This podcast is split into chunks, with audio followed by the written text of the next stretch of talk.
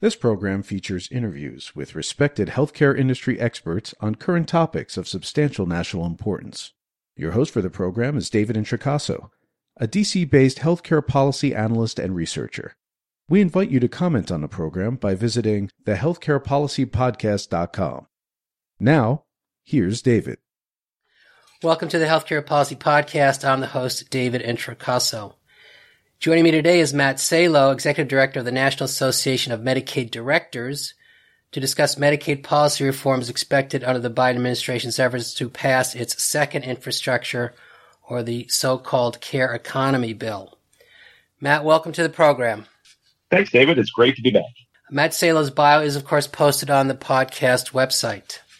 Very briefly on background, last night Senate Democrats passed a 3.5 trillion budget resolution that would allow Senate Ds to fund significant healthcare reforms along with education, immigration, climate crisis, and other termed care economy policies. Among other healthcare policies, the Ds would fund our long-term care by increasing Medicaid home and community-based waivers, address the ACA Medicaid coverage gap, address health equity, affordable housing, and expand Medicare benefits to cover hearing, oral, and vision. Chuck Schumer, the Senate Majority Leader, has promised to have bill details ironed out by mid-September, although most people think that's optimistic. Or soon thereafter, the Senate returns from a five-week summer recess. Again, with me to discuss what Medicaid policy reforms may or should appear in the package is the National Association of Medicaid Directors, ED Matt Salo. Dedicated listeners to this podcast may recall I interviewed Matt in March 2017. So, Matt, with that as a brief background, I'm sure you've looked at the uh, Senate budget resolution documents, uh, the agreement framework, although it simply amounts to bulleted policy reforms. I'm sure you, you, you reviewed rather. Which of these catch your organization's interest? Yeah, so this is a really interesting and exciting time, David. And, um, you know, as you pointed out, there's a lot still in flux. There are details still being hammered out. And as with anything uh, legislative these days, nothing's done until it is actually done. Right. But um, the, the biggest piece that I think is, uh, well, at least the piece worth talking about on uh, at the top of the hour, uh, is the the significant investment in long-term services and supports, uh, primarily around home and community-based services uh, that, that the package is, is hoping to accomplish. And I think there there's three main lines of, of thinking that I'd like to share with, with you and your listeners on this that um, that, that I think are important. Uh, one of which is I, I think it's really really important to appreciate what this is trying to do in terms of, of recognizing uh, a really important fact around the long-term care system in this country that very, very few people actually understand or appreciate. And that's the fact that Medicaid, you know, the program that currently serves 85 million low uh, income Americans, uh, 40% of kids in the country, 50% of the births in this country. Medicaid, not Medicare, is the nation's long-term care system. And we have been doing it for decades. And one of the things, so again, what the, what the infrastructure package is doing is saying, look, it's, it's time to turbocharge that and put, you know, upwards of $400 billion, um, into Medicaid coverage, increased Medicaid coverage of, uh, home and community-based services. And the way we think about it, there's kind of two different flavors of long-term care. There's the institutional, you know, a nursing home or other type of facility. And then there are alternatives to that, which in almost every instance is cheaper and generally preferable to, to the consumer.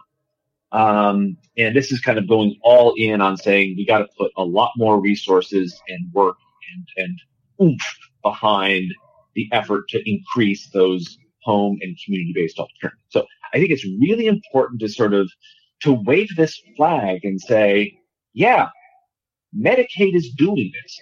You know, it's it's done a lot without a whole lot of support, without a whole lot of recognition, um, and could definitely use you know, an influx of, of federal support to help continue that mission. And, and quite frankly, Medicaid programs have been on the forefront of driving the, you know, deinstitutionalization or the, the HCBS, uh, alternatives to, to institutional care for more than four decades.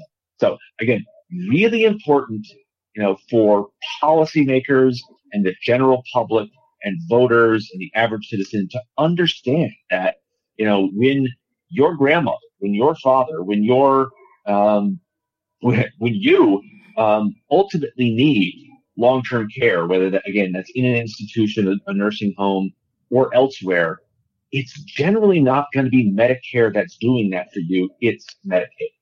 So I think that's really important. No, I appreciate, yeah. I, I, absolutely appreciate your emphasizing this. Uh, listeners may know I interviewed Judy Feder on long-term care policy not too long ago. Uh, sadly, we're uh, atypical compared to other like countries. In fact, in, in that we only have a catastrophic long-term care policy, meaning you have to spend yourself down into poverty before you qualify for the Medicaid long-term care benefit. And of course, we have this age wave about which you're well aware. So this is a serious uh, problem. Uh, maybe as a follow-up quickly, you're probably familiar with the Casey and Dingell bill.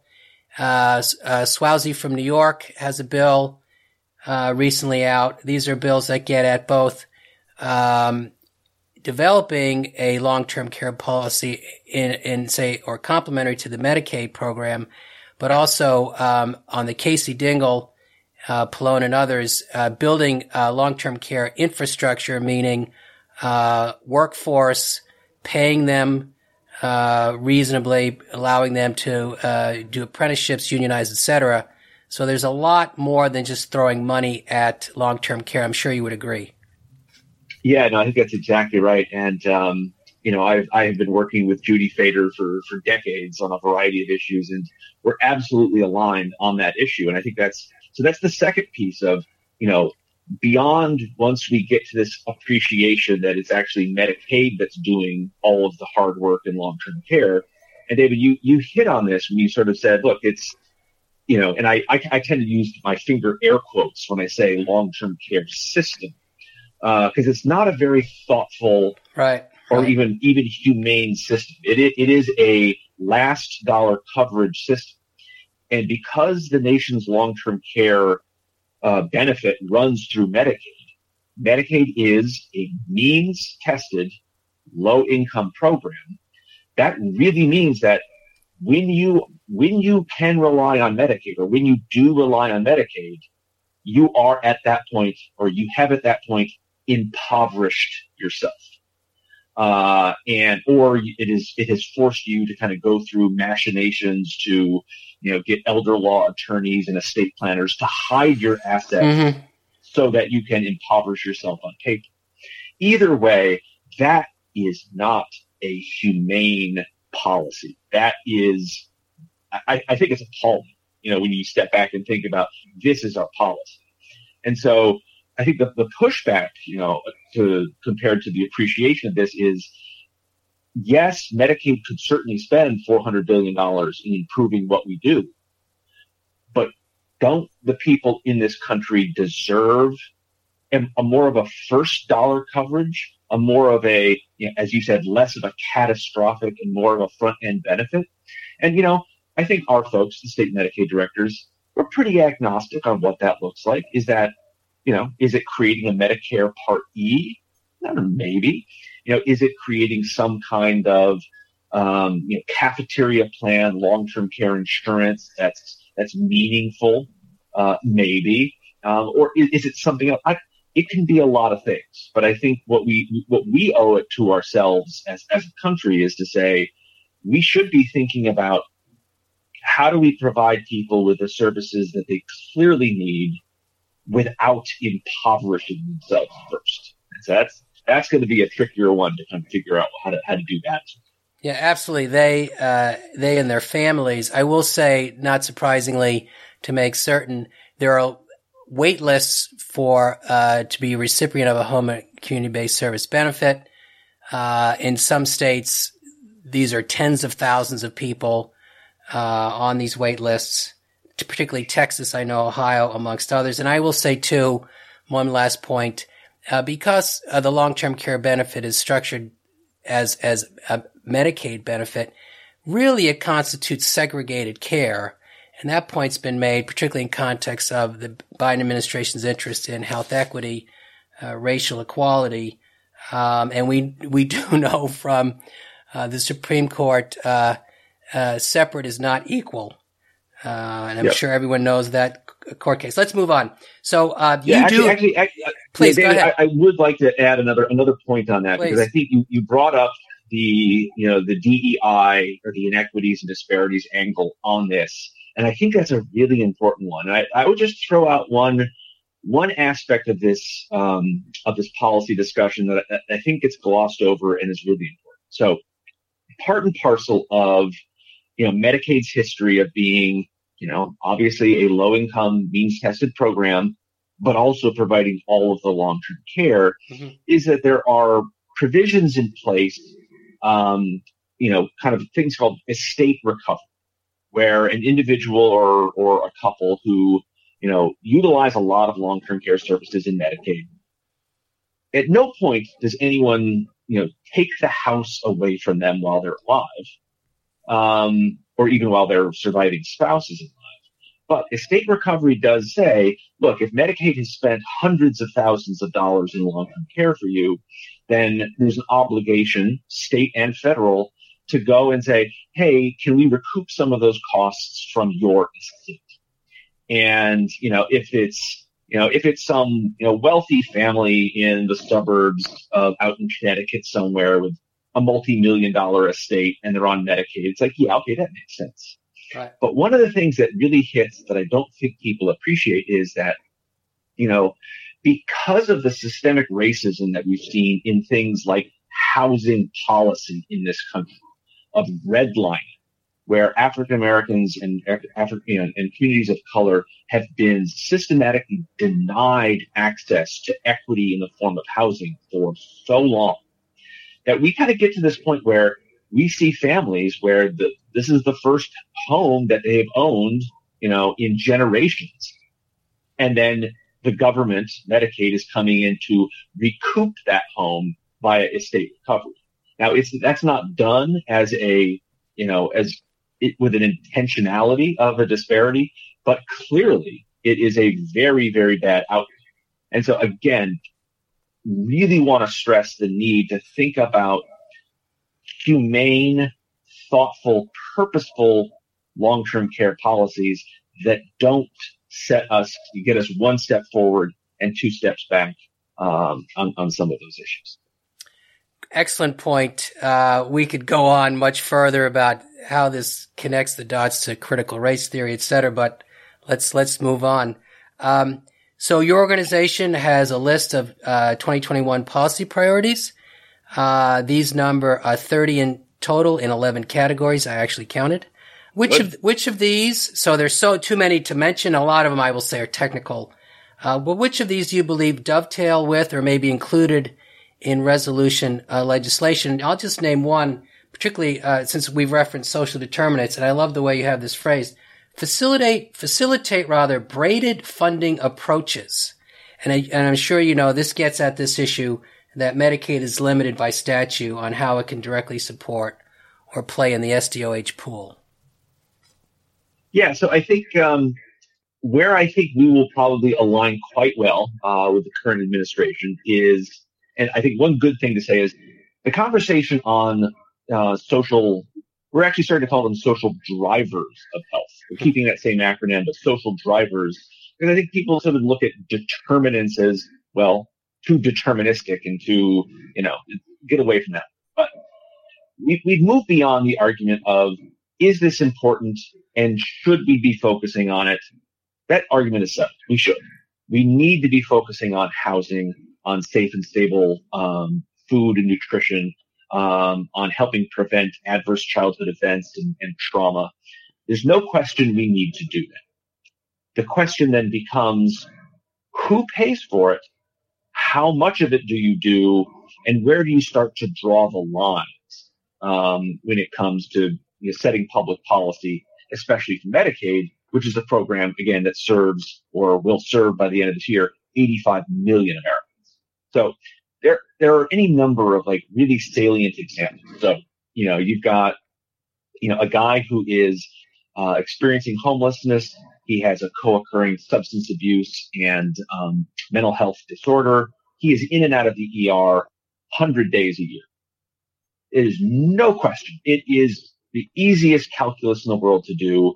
If you give this guy some supportive, stable housing, you are going to massively improve his health outcomes and you are going to massively decrease his healthcare costs. That's a no-brainer. Mm-hmm. But that, that's, that's a bit of an outlier. You know, again, you have 85 million other people in the program, all of whom have the same basic needs, you know, in Maslow's hierarchy of needs of housing and food and, and, and, and et cetera.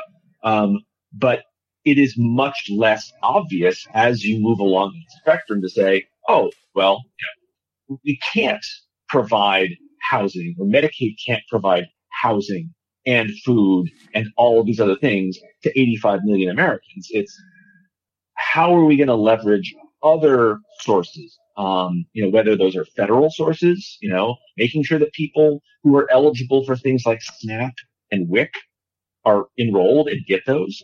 Um, or whether it's, you know, more kind of diffuse types of uh, resources like, you know, food kitchens and other types of things um, that are more driven at the local uh, and we got to figure out how do we, as, as, you said, kind of braid and blend the funding streams um, so that you know maybe Medicaid is the one because ultimately we are going to be responsible for the the healthcare provision and the healthcare costs of these individuals downstream. But if we can bring other payers, other players to the table in something I like to call kind of a stone soup approach you know, we'll provide the stone and then, you know, HUD can provide the cabbage and, you know, SNAP can provide the carrots and you, you get enough of these other players throwing their piece, their obligation into this big soup. You've got something who, that you can nutritionally feed a lot of people and do it in a sustainable. Way. Great, thank you. I'll, I'll just reference this because I just posted uh, this essay uh, on the website. Uh, the New England Journal had a perspective essay on July 22nd, and this is exactly what you're talking about, uh, Matt, and that is that the term now increasingly is um, uh, medical financial partnerships. So, mm-hmm. where the example given in the NEJM piece was um, helping Medicaid beneficiaries – or sure Medic- more Medicare, ben- Medicaid rather beneficiaries apply for an earned, their earned income tax credit. The statistic is in 2020, $10 billion of potential EITC uh, refunds were unclaimed. So basically, you're right, braiding together what were uh, separate silos, uh, say, for example, on the financial uh, side, tax preparers to make sure, again, people claim credits due to them with uh, medical provisioning or the, having them partner. Let me let me go to um, and this is a big issue. All these are big issues. Uh, sorry. Um, but a few years ago, uh, your organization published an issue brief regarding Medicaid, value-based purchasing, or the intersection between uh, CMS's quality payment program and Medicaid. Uh, what's your sense regarding the administration or CMS particularly better aligning Medicaid uh, with Medicare value uh, based purchasing. This is the idea that Medicaid would increasingly pay uh, providers as in the direction that the Medicare program is, whereby providers don't get just a straight fee for service reimbursement. Part of the reimbursement uh, is is based on a quality multiplier, for lack of a better phrase. Yeah, so I, I think a couple things. I mean, one is that you know we've got terrific dance partners at the federal level right now for some of these conversations around aligning Medicaid, Medicare, and and you know ideally other payers as well. You know, Dan Tsai, the the new CSTS, yes. uh, the new the federal Medicaid director. Um, you know, he was the Massachusetts Medicaid director, so he gets these things on a just fundamental level. And then Liz Fowler, who's the new head of the Center for Medicare and Medicaid Innovation. Mm-hmm. Extraordinarily thoughtful people who really get um, the nexus of these issues. And, you know, the, I think the thing that really strikes me as being important is, you know, look, I've been doing state Medicaid work for 25 years, and I firmly believe with every you know inch of my of my soul that you know the work that's happening, the innovation that's happening in state Medicaid programs across the country is second to none in terms of thoughtfulness, in terms of creativity, and in terms of trying to keep a focus on just grabbing a dysfunctional healthcare system by the lapels and shaking it until it breaks itself out. But I will acknowledge that there is a limit to the to the extent to which Medicaid, and when I say Medicaid, it's 56 individual state and territorial programs. Mm-hmm. There's a limit to which this this sparking of innovation that, that can happen does happen in states. There's a limit to how much that can translate into changing the DNA of the healthcare system. And, you know, for any of this, for any health reform to work, it has to be sustainable. And for it to be sustainable, it's got to become second nature to everyone involved. You know, if, if it's, if it's always just a pilot, a demo, this complicated thing we're doing, there's no sustainability there. And so quite frankly, you know, and I hopefully this is not, you know, heretical in my world, but you know, the, the innovations happening in Medicaid, I think are the right answers, but we're going to have to figure out a way to translate those and it'll probably have to be a lowest common denominator on some level translate those into Medicare. Because once it happens in Medicare, it's going to happen in a uniform way across every state in this country. And that's the way that it really ingrains itself as second nature in the DNA of providers. When they start to learn this stuff in med school, that's when we know it's really going to work. So to me, it's this, it's this marriage between, you know, harnessing the innovation and the excitement that's going on in Medicaid, translating that, maybe, you know, kind of, you know, narrowing it, dumbing it down, if you will, for broad translatability into Medicare. And then that's how you get this done because there's no question. There's no question that um, every state Medicaid director and, and, you know, I think everyone working, um, in, in health policy in general looks at what happens in a healthcare system where the financial incentives and the care delivery incentives are misaligned. Mm-hmm. If they're misaligned, we're never going to make anything better. We have got to bring them together. We've got to stop paying for volume and start paying for value. And it's really, really trite and easy and simplistic to say that. It's extraordinarily hard to do it because again, it's not just Medicaid. It's not just Medicare. It's healthcare and healthcare is just about 20% of the nation's GDP. And so when we're talking about changing the DNA of 20% of our GDP, that's not a trivial task. So that's, that, that's really important. And that's what we're doing lot of. Right, not an easy lift, as they would say. Uh, at at four trillion dollars, and you're right on the GDP. I wasn't going to ask this question, but it's it's sort of related, or it is related, or maybe the flip side here. Um, and that is, there's been some discussion. So most states, in fact, you would know better. Maybe all states uh, apply for an 1115 waiver, basically meaning they could customize their Medicaid benefit uh, program to meet best the particular or unique needs of their state Medicaid beneficiaries. Uh, but these waivers to be approved by the feds need to be budget neutral, meaning you can change delivery, provide different uh, services or products, um, but it has to be uh, comparatively budget neutral. Um, there is some discussion at the federal level about dropping the prerequisite of budget neutrality.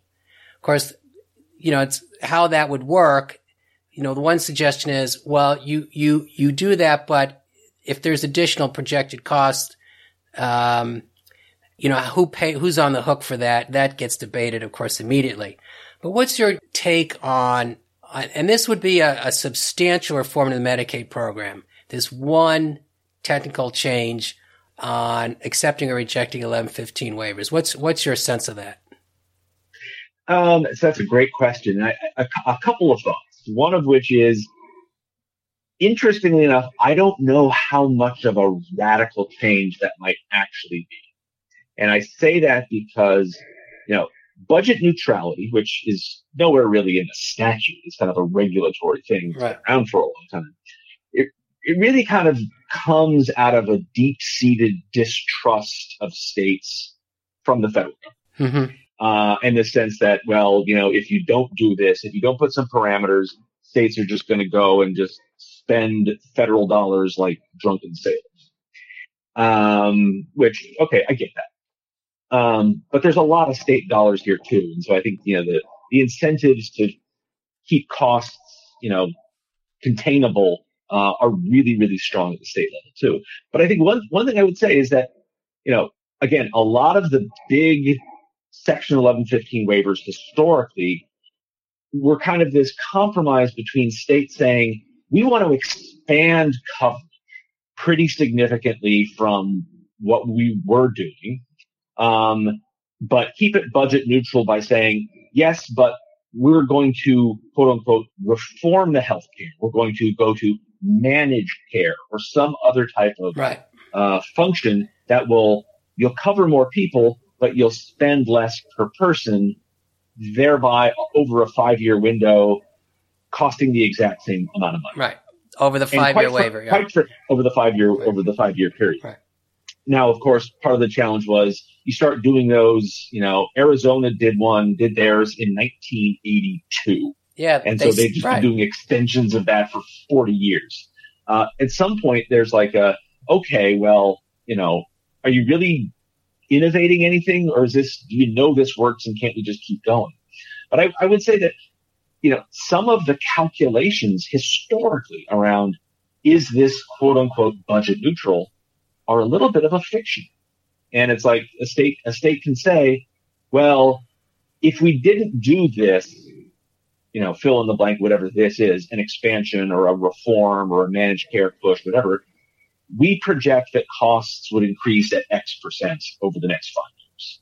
Now, that's probably a very reasonable estimate, but how you know it's hard to predict what's going to happen next month in healthcare. Right, right, the, right, the, right. So, the, right. The problem think, is there, there's no counterfactual, so it's in some ways it's a guess. Right. I appreciate right. that. It's, it's a it's a guess, and so I think getting away with that fiction, I think, just gets real about saying, look, let's just let's just do this. Um, but I th- I think that um, you know there are certainly a lot of states. You know, one of the things that a lot of states would argue, you know, states with big, long-standing 1115 waivers, like in Arizona, like a Tennessee, um, like so many others, is that, you know, what, what they'll argue is, look, we've been doing this for so long and we have been constraining costs for so long. We have become really, really efficient, cost effective compared to other states. And yet, because we have a history of, you know, you know, tightening the the, uh, the, the screws on costs and trying to get more effective and efficient, they get penalized because you know you save a lot of money one year. Well, that's your new baseline, and it's like, oof, don't we get any credit? So there's an argument to be made by saying, look, we should allow some of these states to get credit for historical work to bend that cost curve. So I think that's another interesting angle that we'll see play out here and that will very much be a a very complicated, very delicate state versus uh, federal government conversation. okay, okay. I was going to ask you my last question. I have noted here. I was going to ask you, and this is the politics, and that is what you, know, you can guess where I'm going, and that's the pay fors. So the um, the resolution uh, that passed uh, yesterday calls for a trillion dollars in healthcare spending. This would have to be offset. Of course, the larger presumed pay for is, is some dialing of drug price negotiation and that that could get you easily uh, four to five hundred billion over the ten year budget window. But I'm I'm, I'm gonna I'm gonna pass on to ask you that question, Matt. and I'm gonna ask you on two big issues because I I'd feel remiss. One is you say 85 million, but even at 85 million, of course that's to the extent artificial because um, there's been a bump in um, cost sharing, uh, and of course, since March of 20, there's no one's being disenrolled in the Medicaid program during the PH public health emergency. So the question is, um, what what would you like to see relative to assuring or increasing Medicaid enrollment to the extent that more people who, let's just say pre-COVID, more people under the pre-COVID circumstances would uh, enroll. Um, again, guesstimates are maybe 20% of people who would qualify, uh, or rather 20% more of, people could be added to the Medicaid rolls, uh, but that number does not uh, participate. The other is, and this again, the, the other classic uh, Medicaid question is uh, Medicaid rates. Uh, part of the problem relative to uh, enrollment is we know, particularly say, for example, behavioral and mental health services, a lot of professions uh, in that realm do not participate in the Medicaid program. And of course, the more noted one is, of course, oral health. You'll remember the Deamonte Driver disaster. I think it was in 07. Um, uh, but on those two questions, uh, ensuring uh, maximum enrollment and payment rates, what's what's your uh, response? Oh, that's a that's a big question. Yeah, so those think, are big questions. Yeah, so tackling the enrollment piece first. So it is going to be it is a going to be a huge focus for us and our partners, the federal government and everybody else, over the next six months or so to figure out how are we going to right size enrollment in the program. So as as you alluded to, because of legislation passed in the public health emergency, not a single person has been disenrolled right. from Medicaid for essentially the past two years. So the 85 million number that we'll have by the end of this year is inflated. And if you were to look at all those people today, a good chunk of them are going to be technically no longer eligible. But so the question is going to be, we, we, we, maybe this is a bad term of art, we call this the unwinding, the unwinding mm-hmm. of the public health emergency, which is going to have so many other ripple effects. And it's going to present a, there's um, it's going to present a really important trade-off as we think about the policy goals of what we're trying to do. Where you know the minute that the public health emergency is over and you know it it, it comes time to redetermine eligibility for a large number of people, there's going to be simultaneously these two competing priorities. One of which is to say, you know, wow, a lot of these people are not eligible, have not been eligible for a long time, and we are spending an enormous amount of state and federal taxpayer dollars on them that could be better spent on people who actually are eligible. And so let's right size this really quick. That's kind of the program integrity um, angle. The other angle is much more sort of a humanitarian right. public policy good kind of argument, which is well, A, what are you supposed to do? Like do this Thanos snap and like 20 million people lose coverage overnight? You know, I can't imagine how disruptive that would be. You know, even if the, you know, the transition from Medicaid into maybe exchange subsidized coverage is, is relatively seamless. You're still transferring to a completely different health plan with completely different rules, with different doctors, with different coverage, be- covered benefits, and now cost sharing up and up and down the uh, the dial.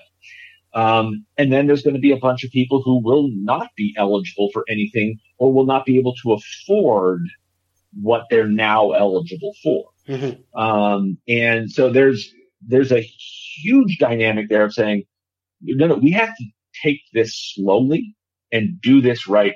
And, you know, some of it is just, you know, just real simple logistics of, you know, people in this country move around. Low income individuals move around. Um, and when you rely on things like, you know, sending out paper, you know, snail mail notices to say, hey, your Medicaid coverage is, is coming up and we're going to need you to come in or we're going to need you to contact us or we're going to need you to, to update your information. You know, if you, if the address isn't correct or if, you know, and I'm certainly guilty of not reading every piece of mail that comes across my desk.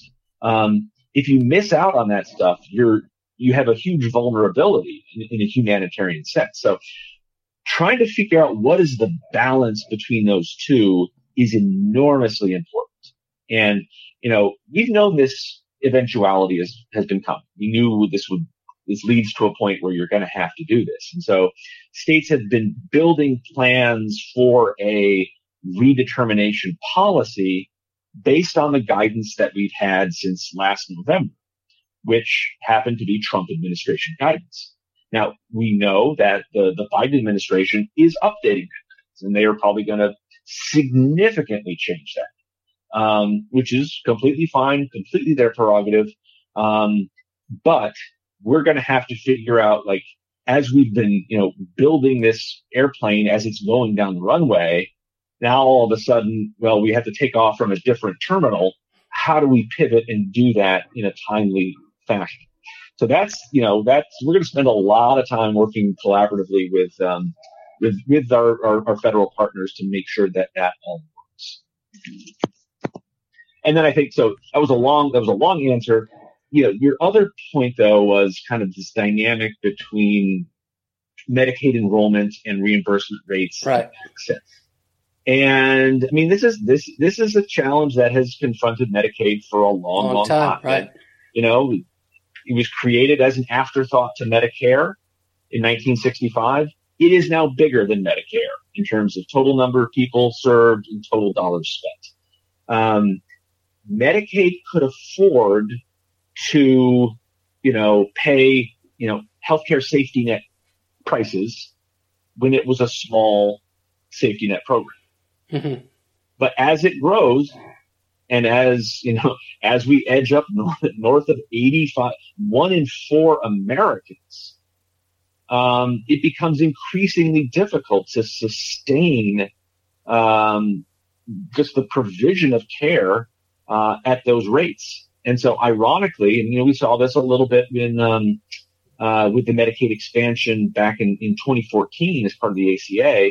Um, you know, when you, when you expand Medicaid coverage, you generally have to increase rates as well to, to, to make up for the fact that any given provider's book of business is now going to be larger, in Medicaid, a larger right? share of Medicaid. And you know, we've been doing this kind of piecemeal, let's little bits, uh, two steps forward, one step back for decades. Um, and it's been slow enough that, you know, it's, it's like that you put the frog in the, in the water and kind of slowly turn up the right, heat. Right, right, right. We've never really hit that boiling point moment of, oh my God, the whole system's now broken. Um, but I think there's a very, very real question um, that is probably the subject of a completely se- separate podcast, which is how big can or should Medicaid grow? Because right now, Medicaid is, like I said, one in four Americans. It is cover- we are covering 40% of all kids. We pay for 50% of the births. We are the nation's long-term care system. And despite your point around behavioral health provider access, Medicaid is the largest provider of behavioral health in the country. Mm-hmm. That is an extremely massive footprint in the healthcare system. And I would argue one that the program is not designed to do. And that, like you said, at the front end around, we gotta think about bringing other people to the table, whether that's just basic provision of long-term care services, or as we said in the middle, when we're thinking about some of those social drivers of health services, but again, basic coverage. Um, and this kind of leads into some of the stuff they're talking about in Medicare. Why doesn't Medicare have a long-term care benefit? Why doesn't Medicare cover vision or dental? Um, you know, why, why has Medicare been kind of so behind the ball on mental health parity? I don't know why it's not, and it's a problem. And so you've got to think about how, how are we, you know, maybe, maybe the phrase is, how do we make Medicaid less necessary in the overall healthcare system. It will always be critical. It will always be so important for the sickest, the frailest, the most complex, the lowest income. But we've got to find ways to make other parts of the healthcare system that are not the safety net play a bigger role. You know, excellent, excellent point. You know, the phrase, and you're seeing literature on this as we come to this Medicaid so-called cliff, and that is, is success killing the Medicaid program, right? right. I mean, you have, again, the 80 plus 80 to 100 million. The underlying problem, of course, uh, you know, Medicaid is essentially a poverty program. So the, the, right. the best solution for the Medicaid program is, you know, uh, have fewer poor people. Uh, with that, uh, however, uh, editorial, uh, Matt, thank you for your, thank you for your time. As always, you bring a lot of insight and energy to this issue. Uh, so it's a pleasure to discuss it with you. So best of luck the next four months. Genuinely. We're going to need it. Thanks, David. You have just heard another edition of the Healthcare Policy Podcast hosted by David Introcaso.